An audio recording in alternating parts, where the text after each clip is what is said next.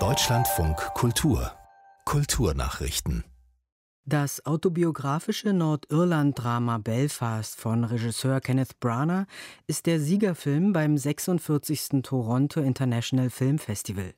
In Toronto wird der Gewinnerfilm nicht von einer Jury, sondern vom Publikum bestimmt. Peter Mücke.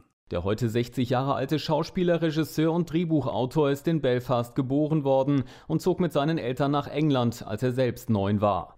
Zum besten Dokumentarfilm wählte das Publikum The Rescue, einen Bericht über die Rettung der eingeschlossenen Jugendfußballmannschaft aus einer thailändischen Höhle im Jahr 2018. Als beste Schauspielerin wurde Jessica Chastain und als bester Schauspieler Benedict Cumberbatch ausgezeichnet. Den Preis für die beste Regie bekam Denis Villeneuve für seinen Film Dune. Beim Toronto Film Festival waren rund 130 Filme zu sehen, die meisten sowohl online als auch zusätzlich unter strengen Auflagen im Kinosaal.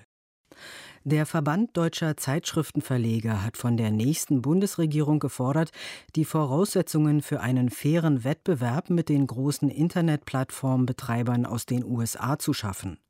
Deren stetig wachsende Marktmacht bedrohe die freie Presse in vielen Bereichen existenziell, schreibt Verbandspräsident Rudolf Thiemann im Verbandsmagazin Print & More.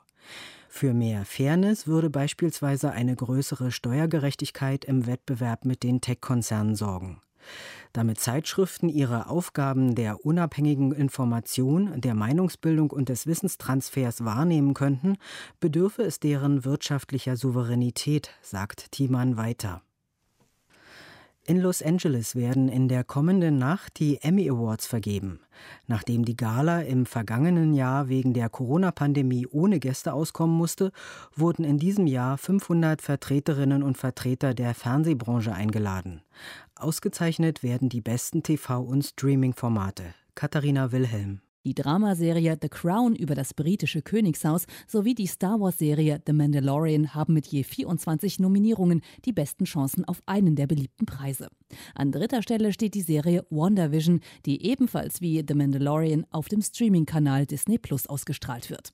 Überhaupt haben die Streaming-Plattformen in diesem Jahr die Nase vorn. HBO Max zum Beispiel führt die Liste mit den meisten Nominierungen per TV-Sender oder Plattform mit 130 an. Danach folgt Netflix mit 129 Nominierungen.